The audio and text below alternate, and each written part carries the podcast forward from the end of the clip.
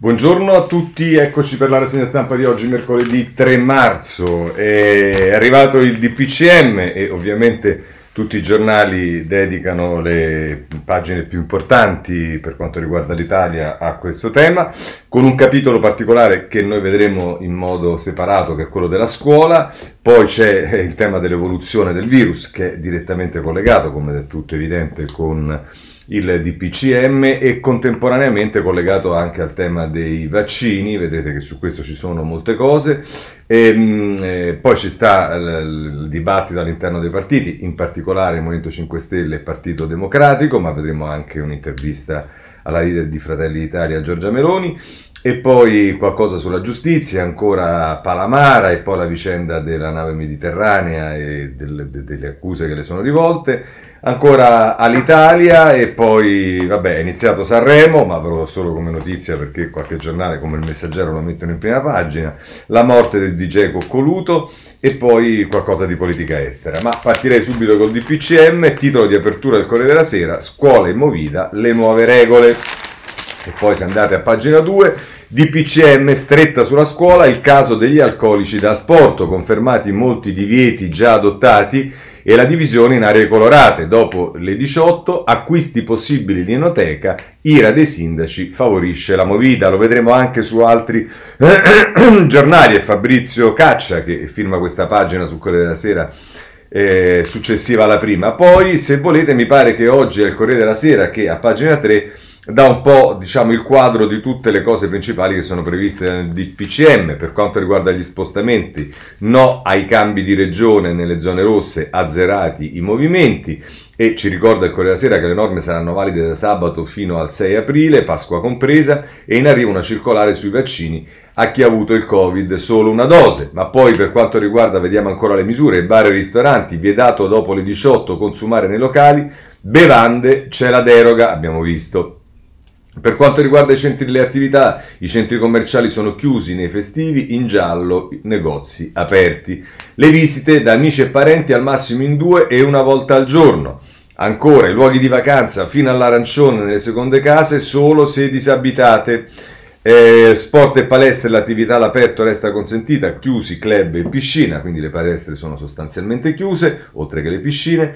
Cinema e teatri con pochi contagi tornano gli spettacoli a pubblico ridotto e come sapete con le prenotazioni. Appunto mostre e gallerie, ingressi contingentati e distanziamento per visitare i musei, viaggi all'estero, un test entro le 48 ore prima di imbarcarsi, poi c'è la quarantena. Questo è quello che ci dice il Corriere della Sera sulle principali misure previste nel DPCM, che molti dicono è in continuità con i precedenti DPCM, ma e Monica Guerzoni che a pagina 5 ci dice che in realtà della discontinuità anche nella forma c'è, lo vedremo anche su alcuni commenti, in cambio il cambio a Palazzo Chigi, Draghi spinge la squadra e lascia la scena ai ministri. L'azione contro la pandemia appoggia su due pilastri i tecnici al governo e il triangolo Gabrielli, Gabrielli Curcio e Figliuolo. Così il Corriere della Sera nelle prime pagine successive alla prima. Vediamo anche eh, un altro giornale che è La Stampa, perché a pagina 5 i ristori 12 miliardi per imprese e partite IVA, congedi pagati ai genitori degli alunni in DAD. Il governo pronto ad alzare il deficit nel nuovo decreto, una piattaforma per le autocertificazioni eh, delle aziende. Peraltro qui si dà anche la notizia che Draghi è stato in Vaticano, si è incontrato con Monsignor Palorin in occasione della eh, ricorrenza dei patti lateranensi. Andiamo avanti, eh, il giornale, il giornale eh, dedica praticamente, oltre alla prima, che è una prima anche significativa, le pagine successive fino alla quinta, la prima è anche Draghi chiude, confermato il rigore fino a Pasqua, le varianti firmano le lezioni a scuola nelle zone rosse, ma i sindaci protestano, aule vuote, piazze piene e se andiamo a pagina 2 vediamo chiuse tutte le scuole nelle zone rosse dove il rischio è alto, no di sindaci e presidi.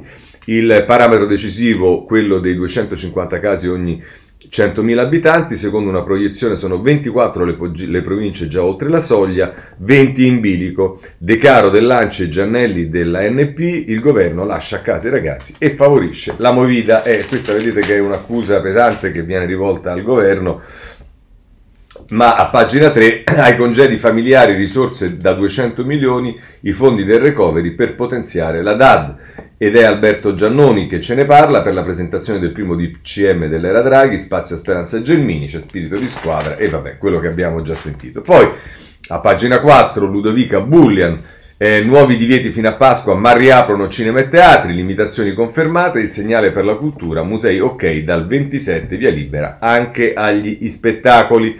Eh, a pagina 5 eh, ad Alberto Signore firma il retroscena, Draghi firma il primo di PCM ma resta ancora, virgolette, invisibile. Pressioni dallo staff per farlo parlare da un luogo simbolo, due le ipotesi, un'azienda biomedicale oppure un ospedale. Così il giornale nelle pagine successive alla prima. Vediamo da ultimo, perché, anzi non da ultimo, da penultimo, libero, anch'esso molto duro, titolo di eh, apertura, eh, lo vediamo dopo perché riguarda invece i vaccini, ma eh, il titolo a pagina 5 di Fausto Carioti è Come prima, anzi peggio. Questo governo blocca tutto, perfino più di quello di Conte. Il Premier prosegue con i decreti e le regole di chi l'ha preceduto e non mancano inasprimenti e incongruenze difficili da spiegare.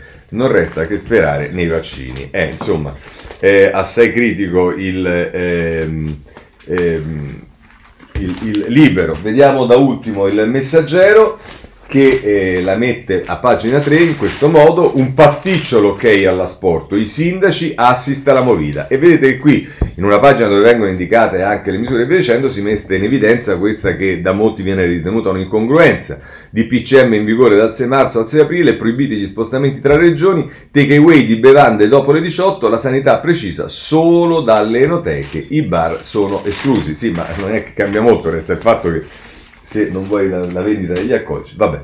Eh, questo è il eh, DPCM. Capitolo scuola, che è un capitolo eh, assai delicato, direi quasi drammatico per come eh, si sta manifestando. Vediamo le pagine 6 e 7 del Corriere della Sera, pagina 6, così scattano le elezioni a distanza in 24 province, contagi oltre i limiti, stop in tutte le zone rosse, decisioni ai governatori nelle aree con oltre 250 casi ogni 100.000 abitanti in 7 giorni. Le forze di governo sono su questo divise, ci dice eh, Gianna Fregonara a pagina 6 del Corriere della Sera. Se andiamo a pagina 7 c'è intanto un'intervista che per chi è invece a favore del lasciare i ragazzi a casa nelle situazioni ovviamente difficili ed è il governatore della eh, Liguria Toti che dice basta ideologie sugli studenti, se i casi aumentano giusto lasciarli a casa. Eh, così la mette il Corriere della Sera. Repubblica dedica le pagine successive alla prima al tema della scuola, pagina 2 scuole chiuse in zona rossa e dove i contagi crescono, l'ipotesi anno più lungo, sta alle regioni imporre la DAD con 250 positivi su 100.000 abitanti, stop anche alle elementari, Speranza dice ritorna l'idea di prolungare le lezioni in estate, ok al ripristino dei congedi parentali.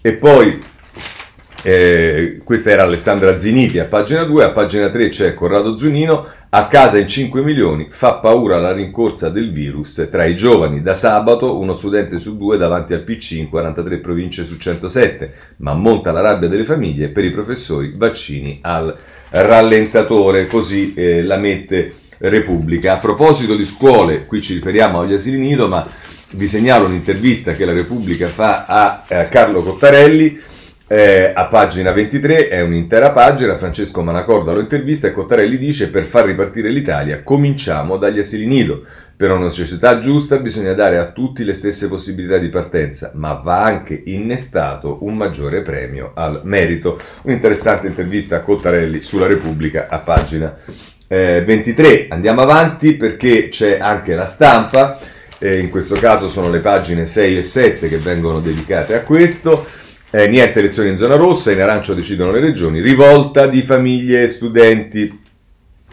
Paolo Salomoni, che è l'assessore alla cultura dell'Emilia Romagna, dice che i casi sono aumentati del 70%, boom di contagi, costretti a chiudere, troppi focolai tra elementari e medie. Stiamo ragionando col governo su bonus babysitter e congedi necessari soprattutto per le madri. Francesco Giubilei intervista per l'appunto Paola Salomoni.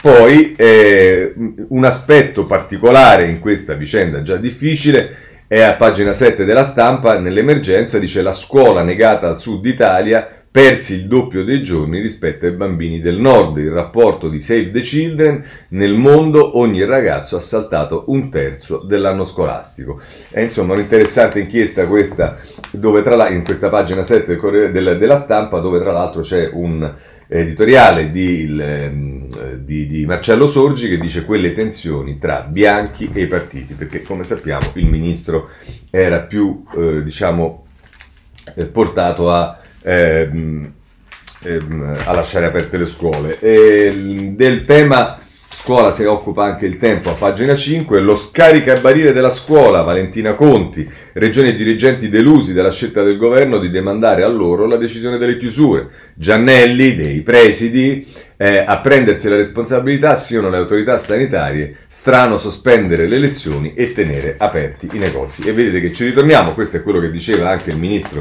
Bianchi, cioè se dovete chiudere le scuole, allora non si capisce perché tenete aperti i negozi, chiudete anche i negozi. Bene, su questo si eh, snodano anche una serie di editoriali eh, che sono, diciamo, in alcuni casi addirittura eh, uno opposto all'altro, ma vediamo una posizione, diciamo, che è più critica rispetto alla eh, decisione di chiudere, è quella di eh, Fiorenza Sarzanini e Monica Guerzoni che firmano l'editoriale di prima pagina del Corriere della Sera, difendere le famiglie editoriale che prosegue poi a pagina 26 dove lo andiamo a prendere ehm, e la mettono così. È vero che non sarà una chiusura generalizzata, che ci saranno ancora delle zone di scuola in presenza, però già oggi in, 20, in 12 regioni ci sono intere aree in rosso dove le scuole resteranno chiuse e c'è da immaginare che se ne aggiungeranno presto altre. Quest'anno di emergenza che ha portato l'Italia vicino alla cifra dolorosamente simbolica dei 100.000 morti di Covid-19 non può essere passato senza averci insegnato nulla il governo è nuovo, ma nella cabina di regia politica siedono dei veterani della guerra al Covid, tra ministri riconfermati, medici, esperti e presidenti di regioni. E siede il Premier Mario Draghi, il quale nel discorso alle Camere ha illustrato una strategia di contrasto costituita su due pilastri, la lotta alla pandemia sanitaria e quella alle conseguenze economiche e sociali che stanno mettendo a dura prova la vita delle persone e la sopravvivenza delle attività. Impostazione saggia che va salvaguardata dalle pressioni di chi spera che l'economia prenda il sopravvento.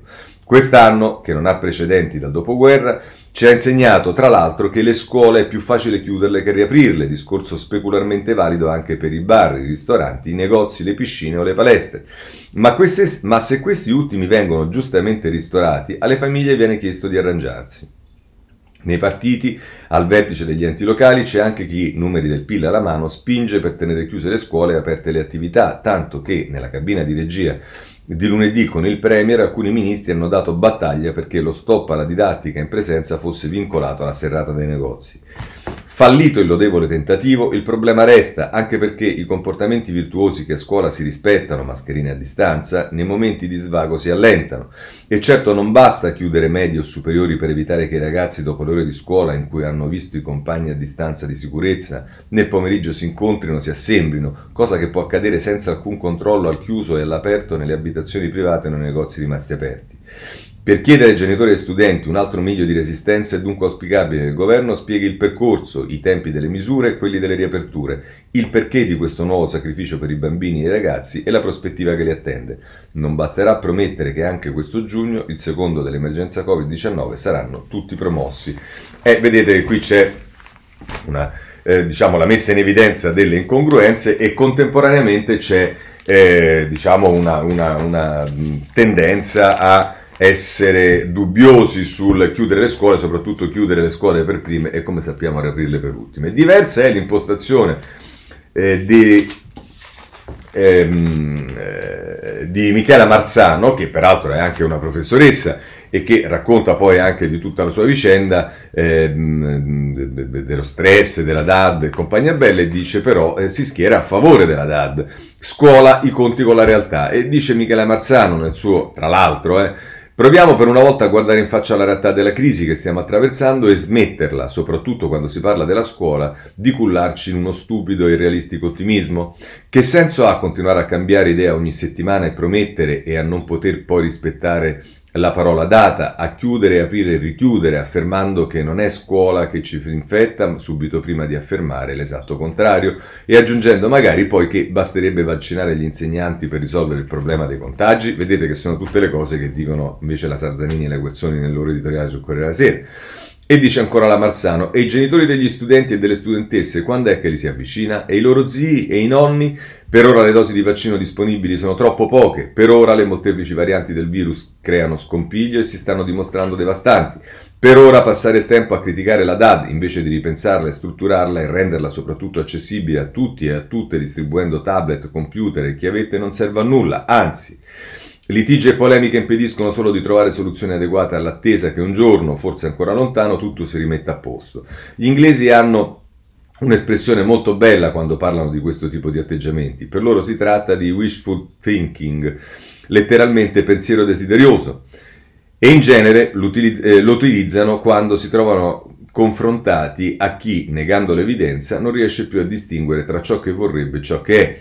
Ma non è forse proprio questo che accade ormai da mesi in Italia, ogni qualvolta si parla della scuola, si insiste sulla necessità di tornare in classe, si discute del bisogno che i ragazzi avrebbero di ascoltare dal vivo i propri professori e si disserta sulla povertà della DAD? Così è la domanda e le cose che tra l'altro scrive Flavia Marzano eh, sul, eh, sulla Repubblica. Un approccio più neutro che eh, fa, diciamo, un'analisi della situazione attuale è quello di Viola Ardone sulla stampa, i giorni perduti della scuola, inizia in prima pagina e poi prosegue come di consueto nella pagina dei commenti a pagina 21 e chiude così. Ed è una bella chiusura perché mette in evidenza poi il dramma, a prescindere se si è per la chiusura o per l'apertura, ma eh, della situazione che stanno vivendo i ragazzi. I giorni smarriti della scuola sono quelli che non ritorneranno per i bambini e ragazzi che hanno trascorso ore, giorni, mesi nel chiuso delle loro camerette, nei casi più felici, o accampati in tinelli, angoli della cucina e strapuntini in soggiorno, aggrappati a connessioni internet ballerine a strumentazioni informatiche obsolete. I giorni perduti dalla scuola sono quelli in cui non hanno messo piede fuori casa, non si sono confrontati con i loro pari e con i docenti, non hanno compreso un argomento, ma non hanno avuto modo, voglia, coraggio di alzare la manina virtuale per chiedere una spiegazione ulteriore. Nel peggiore dei casi, i giorni perduti dalla scuola sono quelli in cui tanti adolescenti hanno abbandonato le lezioni e sono stati risucchiati da altre attività, spesso illecite. I giorni perduti della scuola sono quelli in cui bambini e giovani a rischio non hanno avuto altra alternativa che rimanere in casa in un contesto fatto di violenze familiari, liti, devianza. I giorni perduti della scuola sono quelli in cui molti genitori, spessissimo madri, come emerso da un altro recente eh, rapporto, hanno dovuto sacrificare il lavoro per rimanere accanto ai figli, troppo piccoli per restare soli davanti a un computer. I giorni perduti della scuola sono quelli che avremo davanti agli occhi tra qualche anno, quando le differenze tra paese e paese, tra regione e regione, tra città e città, tra rione e rione, tra famiglia e famiglia si faranno evidenti nel futuro di questi bambini e di questi ragazzi. Solo allora, nell'archivio dei giorni perduti, le ore di scuola mancanti si trasformeranno in pagine e pagine di disuguaglianza.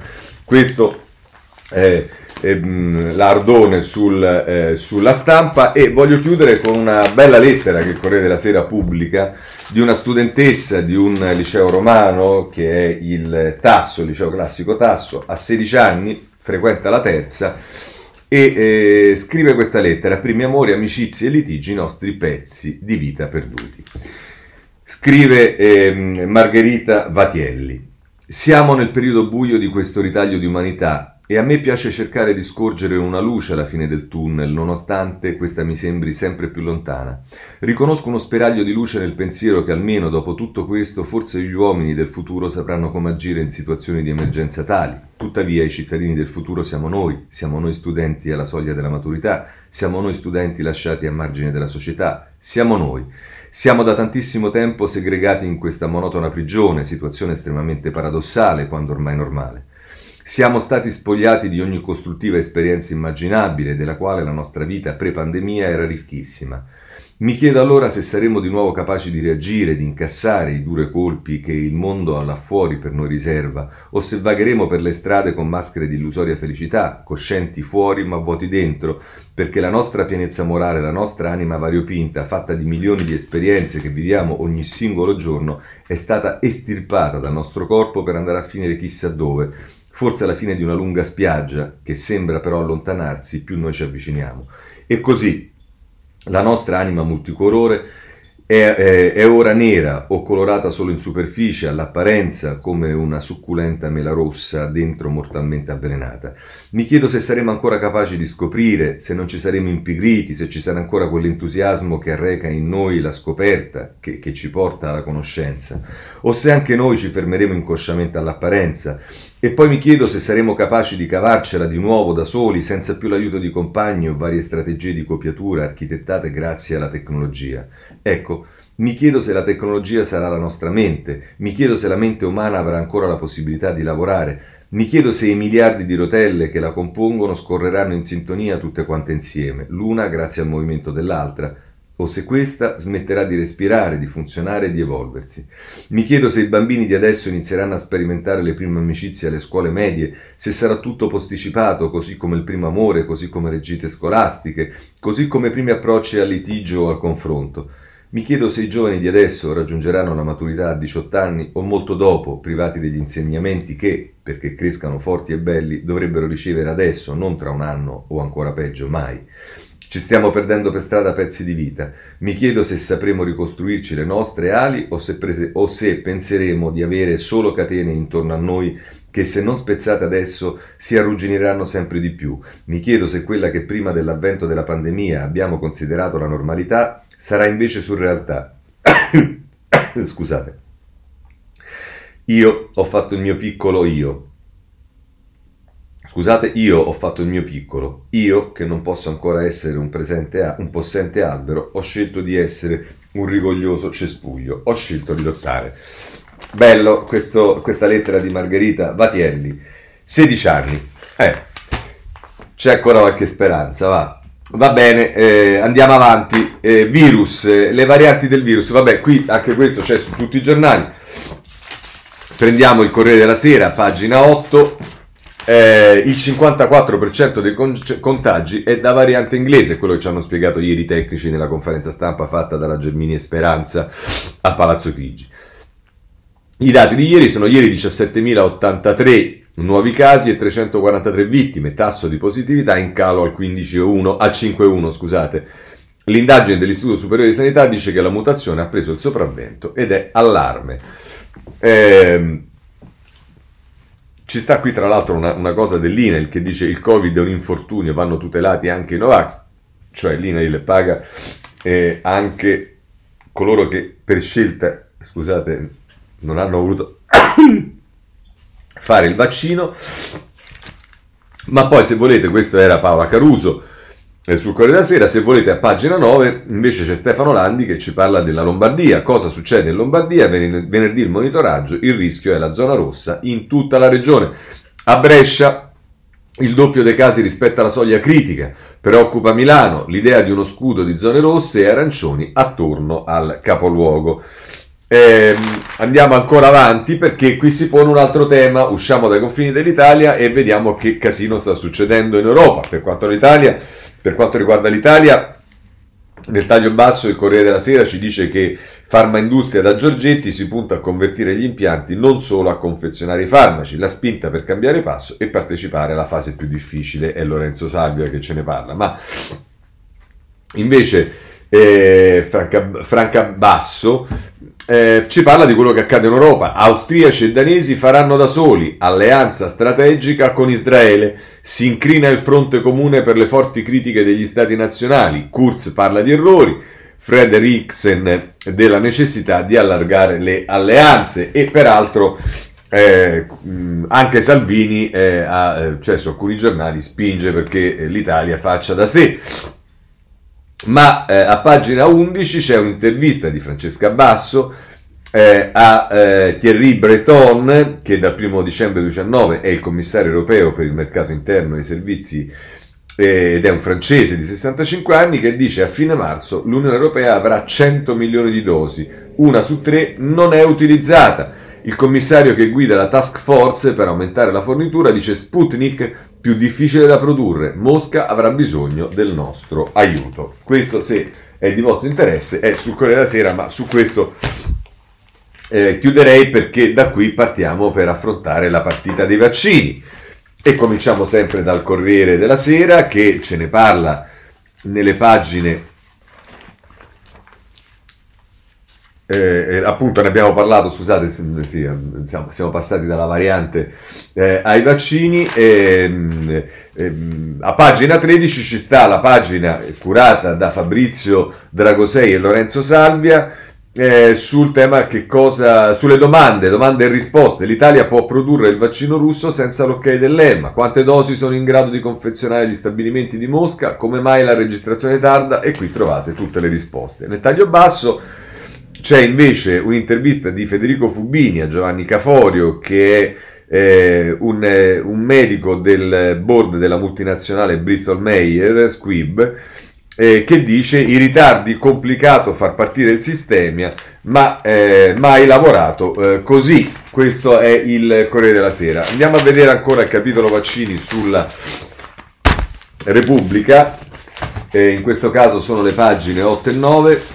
A pagina 8 la babele del piano vaccini, dosi ai professori universitari, ma gli over 70 dimenticati più somministrazioni ai ventenni e agli impiegati delle ASL, in frigo 2 milioni di fiale inutilizzate, le regioni vanno in ordine sparso con le prenotazioni, i medici di base che non decollano. E a proposito di questo voglio segnalarvi il titolo di apertura del tempo, Draghi fammi vaccinare, Scrive Guglielmo, a 66 anni e la sua età non è prevista in nessun piano di vaccinazione. Lo hanno operato già due volte estirpandogli un grosso tumore, ma non è censito fra i più fragili. Come lui altri italiani fantasmi, sfuggite ai radar dell'unica cura. Lo Stato è, deve loro una risposta. È Franco Bechis che scrive sulla prima pagina del eh, Tempo. Eh, ma ancora torniamo su Repubblica, pagina 9, Giuliano Foschini e Fabio Tonacci, la svolta della campagna, i drive-thru dei tamponi da utilizzare per le iniezioni, sedi, personale, linee guida comuni, come cambia la strategia. In campo 470 medici e 798 infermieri militari. Si valuta l'ipotesi di usare AstraZeneca per tutti. Eh, questo è eh, quello che ci dice Repubblica nelle pagine 8 e 9. Vedremo che poi su come si sta organizzando il nuovo commissario eh, che è stato nominato figliuolo, lo vedremo su eh, altri giornali. Intanto a pagina 9 con la stampa è Grazia Longo, è un retroscena, le prime mosse di figliuolo, addio Primole di Arcuri, i vaccini si fanno al drive-in. Il debutto del commissario, la nuova organizzazione prevede anche l'utilizzo di hangar e caserme, intesa con la protezione civile che potrebbe distribuire le dosi, allestito il primo centro a eh, Milano.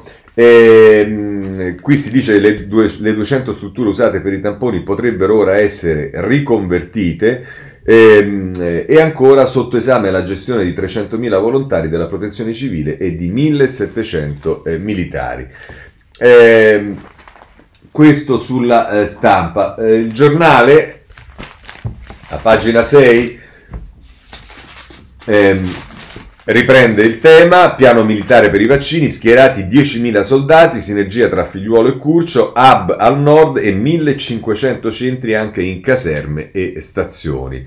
E, ehm, e questo è quello che ci dice il, eh, il giornale. Eh, ancora vi segnalo il domani, eh, l'intera pagina Que- a questo ritmo ci vogliono due anni per arrivare all'immunità di gregge, perché la campagna di vaccinazioni deve cambiare. È Filippo Teoldi che scrive sulla prima pagina del domani, per fermare il contagio serve che almeno il 70% degli italiani sia immunizzato dal coronavirus. Alla velocità attuale finiremo nel 2023, se raddoppiamo arriveremo alla soglia critica alla fine del 2021. Così è il eh, domani in prima pagina. Ehm, che dà appunto dei tempi che sono quelli che sono. Se voi pensate che ci fermiamo qui, no, c'è anche Libero perché eh, Libero polemizza dando però anche una notizia. Se fai vacanza a Dubai ti fanno pure il vaccino, offerte anche per gli italiani. Spopolano i pacchetti all inclusive, mare, relax e iniezione, dagli Emirati alla Florida fino a Israele, a Israele prezzi non impossibili e la salute è garantita. Insomma, questo è quello che ci dice il eh, libero in prima pagina. Voglio prendere dal messaggero invece eh, nelle pagine 4 e 5, a pagina 4 drive-in militari il piano 12 milioni di dosi a marzo, figliuolo punta alla riconversione delle strutture usate per i tamponi, il ruolo della protezione civile, 7 giorni per riorganizzarla e partire con le iniezioni. Eh, qui c'è un reportage eh, dall'ospedale militare di eh, Baggio ehm, e dice attesa in auto 5 minuti e si esce immunizzati, tutti in fila dai medici soldato. Milano, l'ospedale militare di Baggio, iniettate 650 fiale al giorno e domani si raddoppia con il nuovo paniglione. E questa è l'esperienza di Baggio. Poi a pagina 5 AstraZeneca flop, 3 fiale su 4 ferme nei frigo delle regioni. Basilicata, Marche e Molise sotto l'1% di impiego, male anche Emilia e Umbria. Le migliori sono la Toscana con il 62%, la Campania e il Lazio inutilizzati 1,2 milioni di flaconi. E questo bisogna un po' capire che cosa vuol dire perché eh, siamo in ritardo, non arrivano le fiale, polemizziamo con l'Europa e via dicendo, ma se poi 1.200.000 flaconi sono fermi c'è qualcosa che non va. Dice ritmo lento anche per Umbria, Lombardia, Liguria e Trento. Il Veneto firma a quota del 12,2. E poi ci stanno i furbetti anche in questo campo. Ce ne parla eh, il messaggero del taglio basso di pagina 5, i furbetti della prenotazione, doppio appuntamento per cederne uno ai parenti. E vabbè, siamo in Italia, purtroppo. L'allarme è scattato a Padova dove si è dovuto stoppare il sistema automatico che fissa le somministrazioni. Ok, chiudiamo con questo, se, eh, prendendo però a pretesto, diciamo, mh, un editoriale di ehm, Vittorio Macioce sul giornale, eh, un purgatorio sempre diverso, una riflessione generale che però poi si basa anche sul eh, tema dei vaccini e la chiude così. Dice, ormai abbiamo capito, dice Macioce, dove ci troviamo, non, noi vivi. Questo è il purgatorio, è un purgatorio collettivo. Stiamo qui a ripeterci che il nostro futuro dipende dai nostri peccati. In questo lungo anno ne abbiamo contati tanti, alcuni a sentirli adesso perfino esagerati, come gli indici puntati contro i maratoneti solitari senza fiato e mascherina. Peccati gravi e peccati più o meno veniali, compulsivi e irresponsabili. Ci sono stati i ragazzi del sabato sera, gli scamannati della movida, i fumatori ravvicinati, ballerini e vacanzieri, tifosi di calcio e manifestanti vari perdigiorno e per, e per i patetici assembrati, i disperati dei saldi, i clandestini delle feste VIP, sono le anime dannate umane del nostro purgatorio. Nessuno di questi basta però davvero a spiegare questo tempo che non passa, la realtà è che il virus verrà sconfitto solo quando non avrà più nessuno da contagiare o avrà imparato a convivere con l'umano senza più ammazzare nessuno come un raffreddore qualsiasi, o quando ognuno di noi avrà quello scudo speciale che si chiama appunto vaccino. È quell'architrave di questa storia. Noi stiamo imparando a vivere e sopravvivere in difesa. Tutto questo ha già avuto un costo devastante. Non sappiamo quando tutto questo finirà, ma è adesso il momento di rubare tempo e definire il futuro. Finora ci è stato detto come vivere in purgatorio, ora servono altre parole, bisogna capire come ce lo lasciamo alle spalle e cosa ci troveremo davanti. L'importante è che qualcosa si muova, puri e disposti a salire le stelle. Così Maciocia sul eh, giornale. Bene, ehm, adesso passiamo a un tema ancora legato ai vaccini, che è quello delle carceri, perché eh, riprendiamo il domani. Eh, sono tre giornali che mettono in evidenza questa cosa, se non erro, forse anche Corriere della Sera, ma insomma il domani a pagina 7 fa un'intera pagina di Giulia Merlo, i vaccini procederanno velocemente, la promessa di Cartabia ai detenuti. La ministra della giustizia va in visita al Dipartimento dell'amministrazione penitenziaria e ricorda i tre agenti morti per il Covid-19. Le vaccinazioni del personale sono partite da qualche settimana, quelli dei reclusi da qualche giorno. Molte difficoltà, ma le risolverò, così dice eh, la Cartabia sul eh, domani. La stessa notizia la potete trovare sul eh, riformista eh, a pagina 6 eh, Cartabia vaccinare velocemente chi vive e lavora in carcere. Nella sua prima visita al DAP la ministra sottolinea l'urgenza di proteggere i detenuti e il personale, un segnale importante che arriva a un anno dalle rivolte. Sì, perché poi ci sono per l'appunto giornali che ricordano le rivolte, è l'editoriale di prima pagina dell'avvenire che non abbiamo il tempo di leggere, ma di Antonio Maria eh, Mira che dice in carcere un anno dopo, allora rivolte, oggi vaccini e vecchi nodi, e vecchi nodi sono eh, anche quelli dei problemi atavici del carcere. E la Repubblica ritorna sul tema, eh, avete visto che ci sono i furbetti, ma ci sono anche cose più pesanti come la criminalità, ne ha fatto una campagna Repubblica, ieri ha intervistato De Rao e un altro magistrato, oggi c'è eh, l'intervista al comandante generale della Guardia di Finanza, Zafarana, di Fos- Giuliano Foschini che dice le imprese nel minero dei criminali denuncino e le aiuteremo. Nel 2020 la Guardia di Finanza ha sequestrato 75 milioni di mascherine non in regola, ora controlli anche sul web. E poi dice ancora si è scelto di rendere responsabili i dipendenti pubblici solo per il dolo, bisognerà rifletterci. Va bene, questo è quello che dice in un'intervista a tutta pagina sulla Repubblica il generale, comandante generale della Guardia di Finanza. E, ehm, chiudiamo con questo capitolo e affrontiamo il governo. Per quanto riguarda il governo, io vorrei subito dirvi che Repubblica, eh, come dire, fa una intera pagina, la pagina 6, eh, parlando di Draghi. Da banchiere a politico, Draghi brucia i tempi e sfida i riti dei partiti. Stesso metodo, decisioni più rapide. Ieri solo i ministri in conferenza stampa per fare squadra, ma il Premier conferma che presto riparlerà al Paese. Sono Tommaso Ciriaco e Roberto Mania che eh, scrivono sulla Repubblica. Di fatto ha escluso la politica dalla linea di comando, le scelte economiche le fa lui insieme a Franco. E insomma qui si metterebbe in evidenza una sorta di commissariamento della politica. Ma eh, a proposito di ministri eh, tecnici, eh, vi segnalo dal Sole 24 Ore Giovannini che ci dà una notizia in prima pagina, opere del recovery con i commissari. Il ministro dice subito lo sblocco di 58 opere, poi impegnati a velocizzare le procedure. Il governo è fortemente impegnato a mettere in campo tutte le azioni possibili per velocizzare le procedure di realizzazione delle opere pubbliche, lo ha detto il ministro delle infrastrutture e della mobilità sostenibile Enrico Giovannini in audizione sulla lista delle 54 opere da realizzare tramite commissari straordinari. Il ministro ha spiegato che il ricorso ai commissari sarà anche lo strumento usato per le opere finanziate dal Recovery Plan le 58 opere sono finanziate complessivamente per 65-70 miliardi, 22 miliardi andranno per opere al nord, 18 miliardi al centro e 27 miliardi per il sud. Giovannini ha fatto anche riferimento al lavoro sul recovery, non escluse riallocazioni di risorse fra le diverse missioni, riscrittura in profondità quindi. Eccolo la parola discontinuità, andatelo sempre a spiegare a Travaglio, Gruber eh, scansi, eh, le nomine, la riscrittura del recovery plan, è tutto molto interessante. Ma allora a proposito del governo vediamo gli editoriali di oggi. Intanto c'è Folli, eh, Folli che fa un editoriale per dire che le decisioni sui vertici della protezione civile e del commissario non sono uno spostamento a destra come qualcuno vuole significare e esordisce così Folli la nomina del generale Figliuolo al posto del commissario Arcuri ha fatto emergere un'insidiosa polemica di cui peraltro si aveva qualche indizio fin dalla formazione dell'esecutivo Draghi riguardo a un ipotetico spostamento a destra dell'asse del governo, reso possibile in primo luogo per la presenza della Lega nella maggioranza e poi per le scelte fatte dal Presidente del Consiglio. E poi conclude così. In realtà la vicenda può essere vista da un altro angolo visuale. Se il Paese deve affidarsi, come sta avvenendo, a una maggioranza di larghe intese con una guida tecnica, si tratta di tenere insieme sia Lega a destra sia il PD e l'EU a sinistra Ciò garantisce a Draghi di fungere da baricentro di un equilibrio che in questi frangenti non deve subire smottamenti.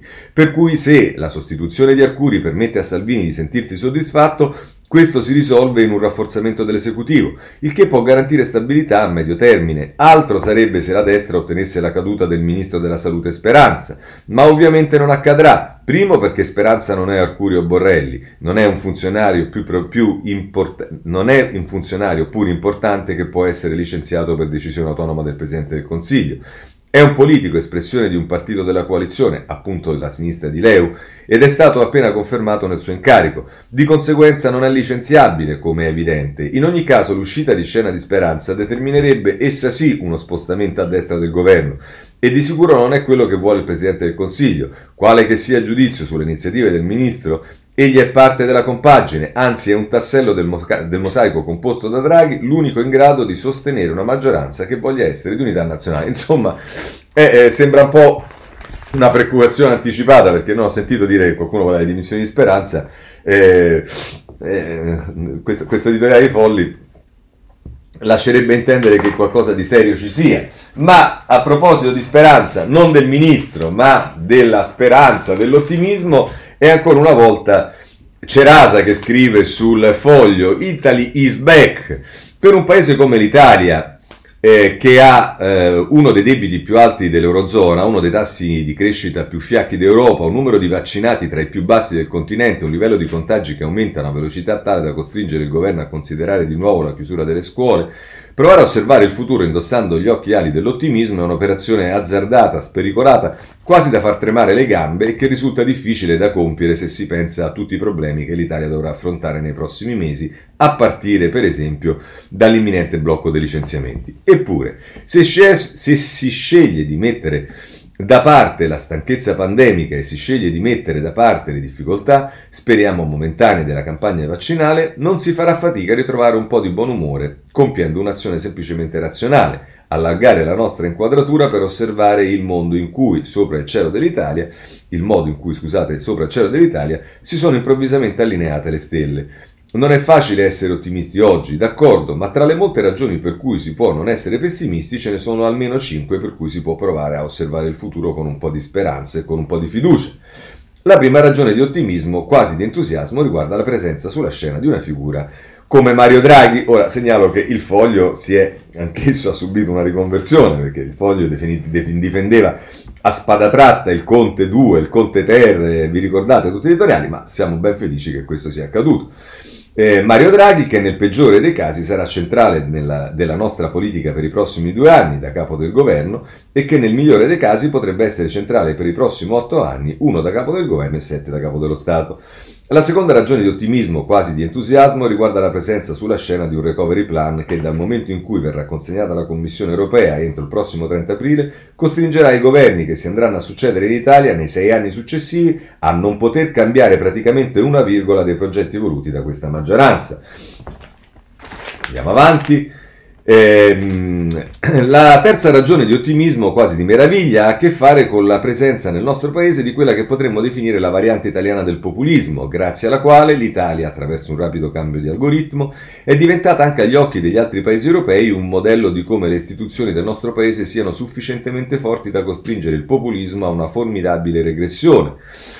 La quarta ragione di ottimismo ha a che fare con un dato quasi sorprendente che riguarda la capacità di resistenza avuta negli ultimi mesi dall'Italia, che pur dovendo scontare una revisione al ribasso del PIL per l'anno scorso, per l'anno in corso, eh, oggi ha alcune solide basi da cui ripartire. L'indice PMI manifatturiero si è, infatti, si è, attestato a 56,9 punti, il livello più alto dell'ultimo triennio. Nel trimestre 2020, gennaio 2021, l'export rispetto ai tre mesi precedenti è cresciuto dell'1,8% con un aumento particolarmente sostenuto per l'energia.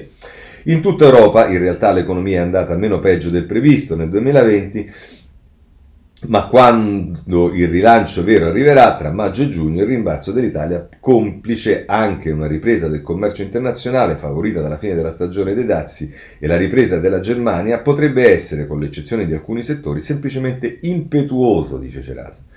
E questo dato ci porta ad analizzare un altro elemento di ottimismo possibile che ha a che fare con l'impostazione interessante data da Draghi alla macchina del governo, e anche a quella dello Stato. Conclude Cerasa. Un'impostazione che prevede la presenza di una guida chiara.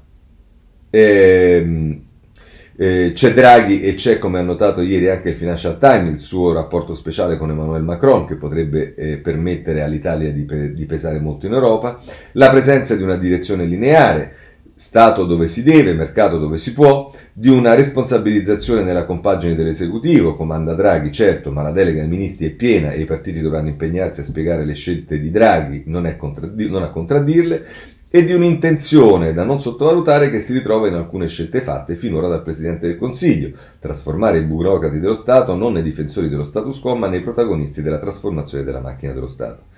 Essere ottimisti, conclude Cerasa, è dura, lo sappiamo, ma le stelle sono allineate e per la prima volta da molto tempo il nostro Paese può offrire tanto ai cittadini, agli investitori e ai partner europei qualche garanzia per poter affermare una verità mica male. Italy is back, ottimismo e dita incrociate. E così, questo è il, l'ottimismo di eh, Cerasa.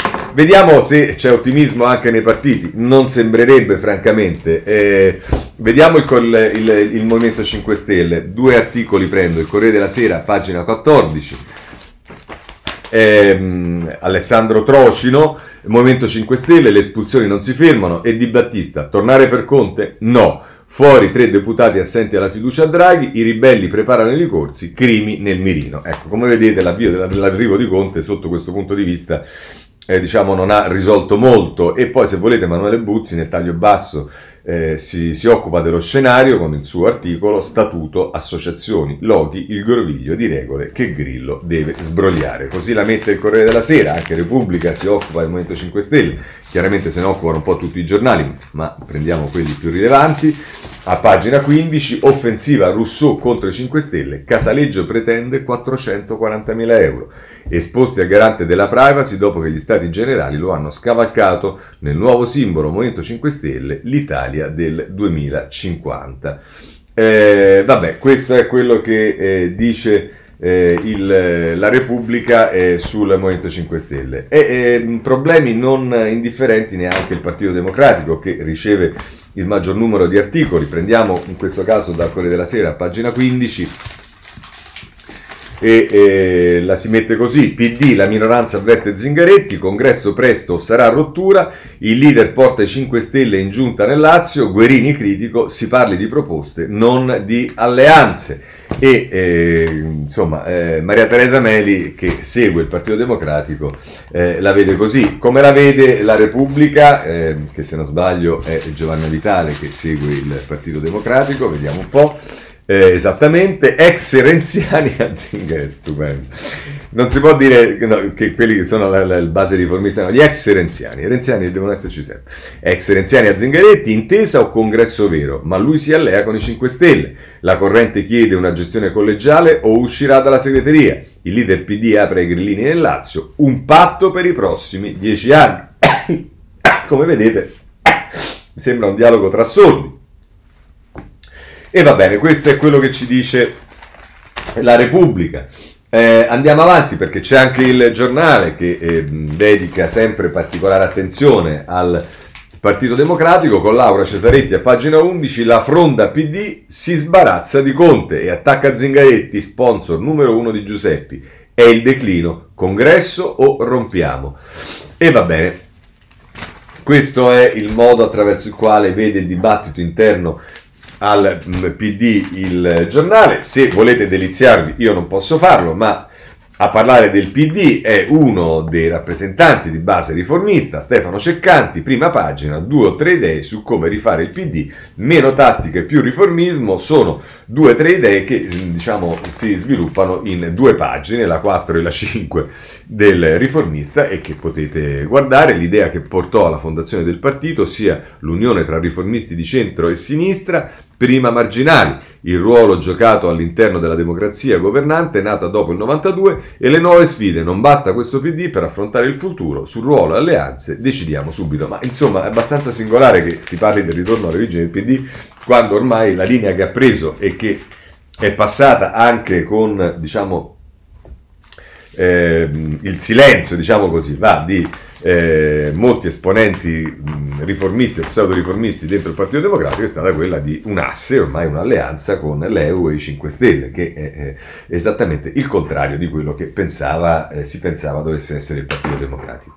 Eh, Guerini, c'è un colloquio anche con il Foglio in eh, prima pagina e poi a pagina 3 sull'uscio del PD vogliamo una discussione vera, serve il congresso, ci dice il eh, ministro Guerini. E poi però se volete sapere su passeggiate romane cosa si dice del PD, assedio a Zinga, il congresso si rinvia ma non troppo, gli sms del leader, Marchisio a Torino, al Nazareno sono molto determinati ad andare avanti sulla linea tracciata nella direzione di lunedì da Nicola Zingaretti e insomma vedremo che cosa succederà nel PD.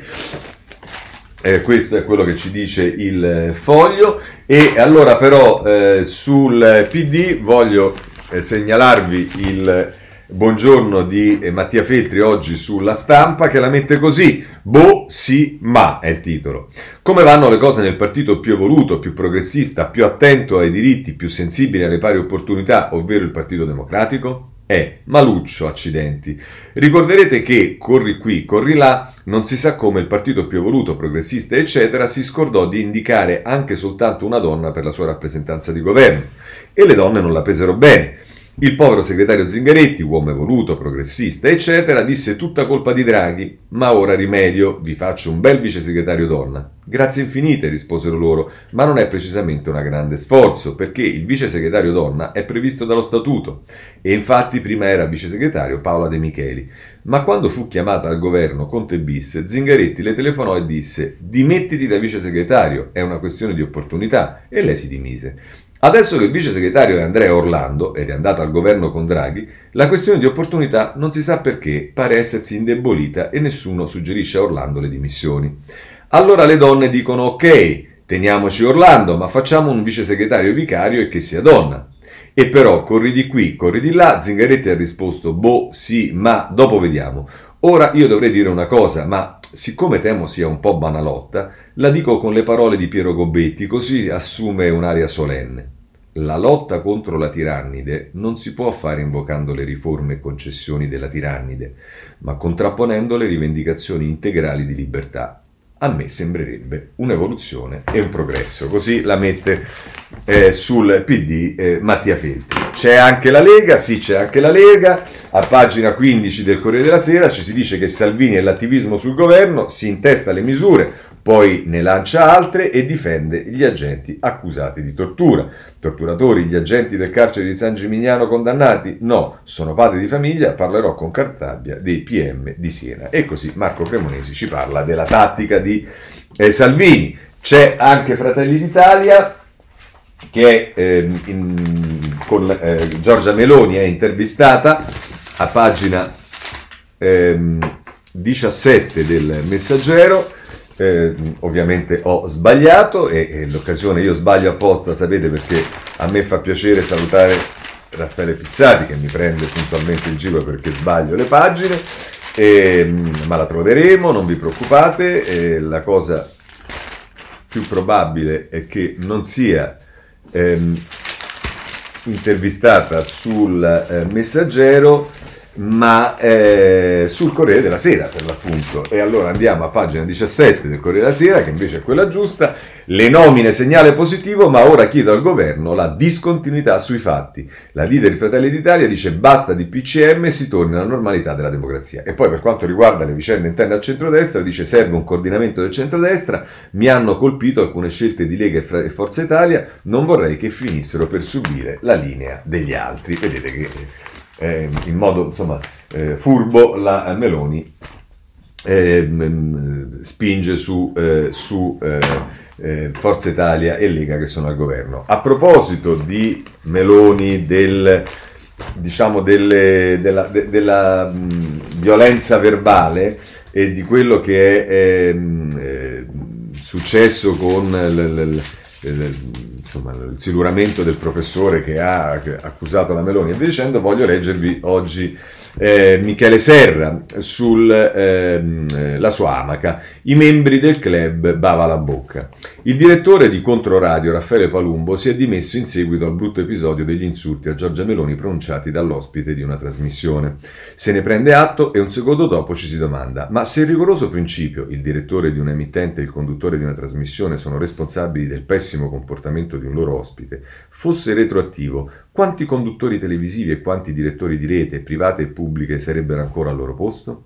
E quanti autori di talk show che per decenni hanno invitato in trasmissione con il chiarissimo scopo di, promo- di programmare l'incidente, ossessi patentati, insultatori seriali, macchiette televisive note per la brava bocca, avrebbero dovuto dimettersi?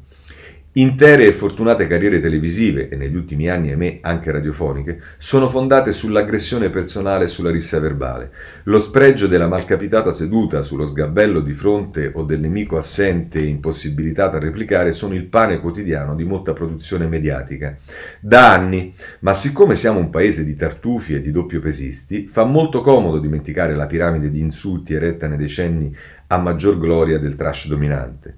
Se anche uno solo dei navigatissimi club bava la bocca, e parliamo di fior di conduttori televisivi pagati cento volte più del direttore di Controradio, oggi esprimesse solidarietà a Palumbo e gli dicesse hai sbagliato, ma non hai idea di quante volte abbiamo sbagliato prima di te, sarebbe una cosa bellissima e sarebbe l'occasione per un dibattito vero e sincero sulla violenza verbe- verbale. Non accadrà ed è violenza anche questa. Ecco, io mi trovo a sottoscrivere questo eh, editoriale di Serra, l'amaca di Serra, e nel mio piccolo, eh, non voglio dire, ma se c'è una ragione per la quale, forse avete notato che io non vado più in televisione, in radio e non faccio più, non partecipo più a programmi, è esattamente, è esattamente per le ragioni che eh, Serra eh, evidenzia. Io penso che se i conduttori non lo fanno e se non cambia la cultura del modo di fare informazione anche nei contenitori da parte di chi li realizza, eh, allora noi che facciamo i polli da batteria dobbiamo sottrarci, così imporremo un cambiamento in questo tipo di cose. Ma va bene.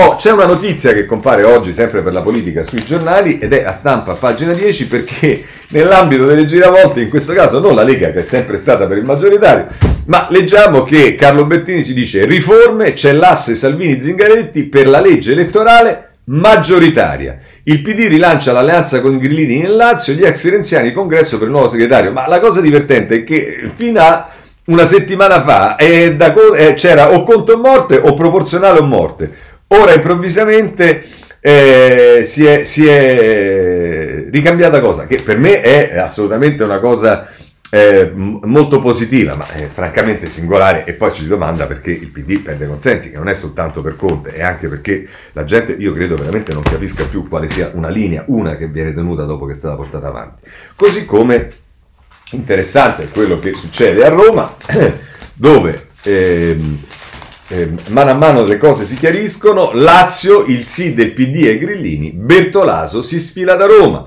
I dem regionali, ampliare la giunta anche in vista delle comunali, oggi il voto online, centrodestra sorpreso, Salvini e Forza Italia sperano che l'ex capo della protezione civile ci ripensi. Insomma, non si parla di Calenda che è l'unico che è in campo, devo dire insieme alla Raggi obiettivamente. Eh, il PD continua a usarlo con gli esorcismi eh, eliminarlo con gli esorcismi, ma eh, però intanto si ragiona di alleanza Movimento 5 Stelle. Vabbè, giustizia. Eh, Palamara e va avanti la vicenda Palamara, c'è una notizia in più, ce la dà Paolo, eh, ce la dà Paolo Comi sul riformista in prima pagina. Palamara Gate di Matteo rompe il giocattolo. Perché non intercettare i corruttori? E la cosa è interessante perché la mette così Paolo Comi. L'indagine della Procura di Perugia continua a rivelarsi una fucina di anomalie. Nel corso della deposizione degli uomini del GICO, che non hanno saputo spiegare né perché avevano intercettato illegalmente il parlamentare Cosimo Ferri, né perché il Trojan fu miseri- mis- misteriosamente disattivato quando Palamara incontrò a cena il procuratore Pignatone, è emersa un'ulteriore stranezza che ha fatto saltare la mosca al naso al PM antimafia Nino Di Matteo, componente della sezione disciplinare di Palazzo dei Marescialli. I PM di Perugia decisero agli inizi del, 2019 di intercettare Palamara e di inoculare il Trojan sul suo telefonino. Ma non centofanti, circostanza curiosa dal momento che il reato di corruzione è un reato a concorso necessario in cui la presenza di almeno due soggetti, il corrotto e il corruttore, rappresenta l'imprescindibile elemento costitutivo dell'ipotesi delittuosa. Come mai si è scelto di intercettare il presunto corrotto ma non il presunto corruttore? Ha chiesto di Matt- Nino Di Matteo, ma il finanziere di Bella non ha risposto, si è limitato a scaricare la responsabilità sui PM di Perugia. In estrema sintesi, dunque, a Perugia, in un'indagine per corruzione, il corruttore non viene intercettato. In compenso si intercetta a tappeto il corrotto per fatti risalenti ad almeno tre anni prima.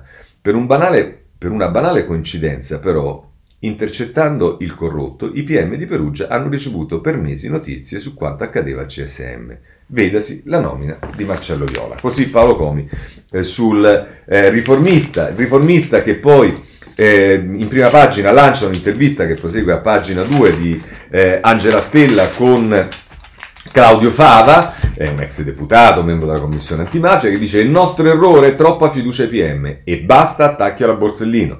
Dice Fava, nel 92 ci siamo tutti sentiti in colpa per le stragi, da quel momento abbiamo ritenuto, sbagliando, di dover sempre considerare la magistratura infallibile, un atto di fede a prescindere dai risultati. E dice ancora, ci sono magistrati straordinari e poi c'è chi ha costruito carriere cercando i titoli dei giornali. Ci sono tanti giornalisti che rischiano la pelle ogni giorno, ma di loro nessuno parla. Si parla solo di un paio di furbi cronisti che pensano alla carriera dell'antimafioso minacciato. Così eh, il ehm, il riformista che poi ehm, abbiamo dato ieri la notizia delle accuse, delle indagini che sono sulla, eh, su Mediterranea, su ehm, tutto quello che è accaduto e Aldo Torchiaro eh, ci racconta che l'ONG replica le accuse e la procura vuole gettare solo discredito. Secondo i PM, soldi per salvare vite umane, loro replicano mai preso denaro e dicono non hanno mai chiesto di sentirci, non hanno nessuna prova, solo ipotesi. Così eh, la difesa di Mediterranea da parte del, eh, del riformista.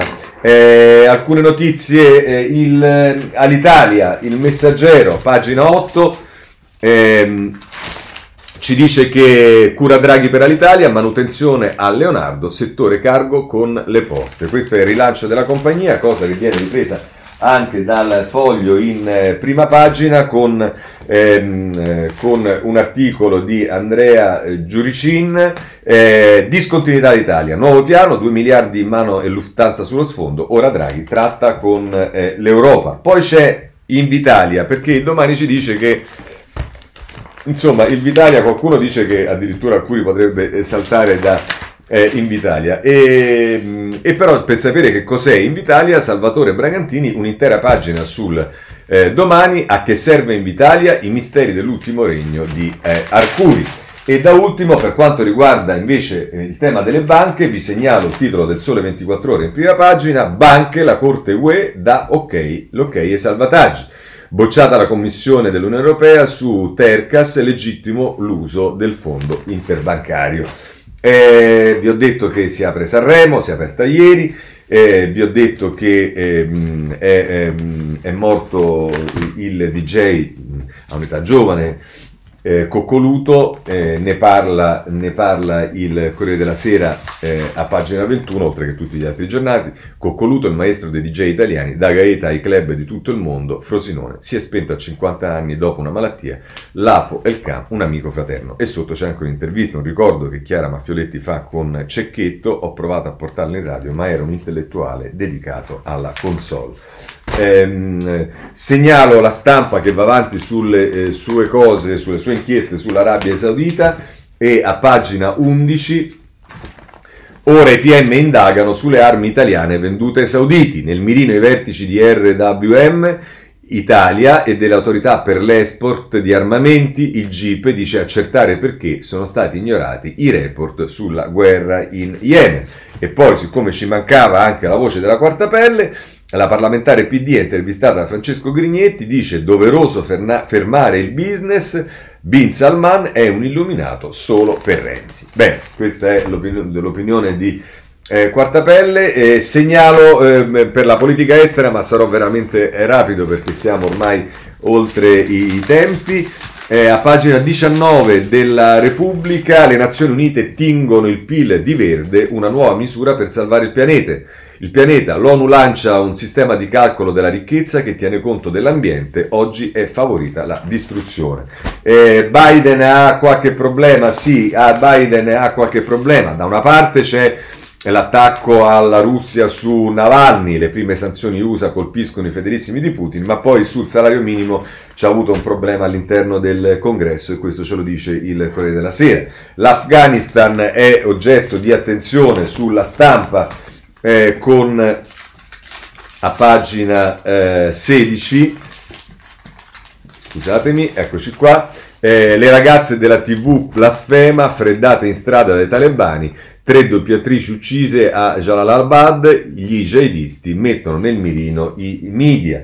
Eh, mentre invece se volete notizie sulle studentesse liberate in Nigeria potete andare sull'avvenire a pagina 17 Nigeria libera le 300 studentesse sane e salve dopo un incubo lungo 5 giorni. Papa Francesco ha fatto appello per il rilascio nell'attacco di Boko Haram contro la base militare, danneggiati anche gli uffici delle Nazioni Unite. E da ultimo eh, Sarkozy è il messaggero che eh, torna a parlare di Sarkozy perché oltre alla condanna che ha avuto rischia ancora peraltro, eh, è il messaggero a pagina 12 che eh, ce lo dice.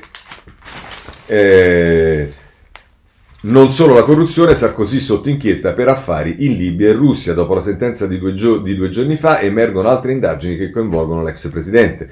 La più recente riguarda le sue consulenze ad una grande società di assicurazione russa. Questa è il, l'ultima notizia che vi diamo. Chiudiamo qui la rassegna stampa. Se volete, come al solito, ci vediamo domani alle sette e mezza. Buona giornata a tutti.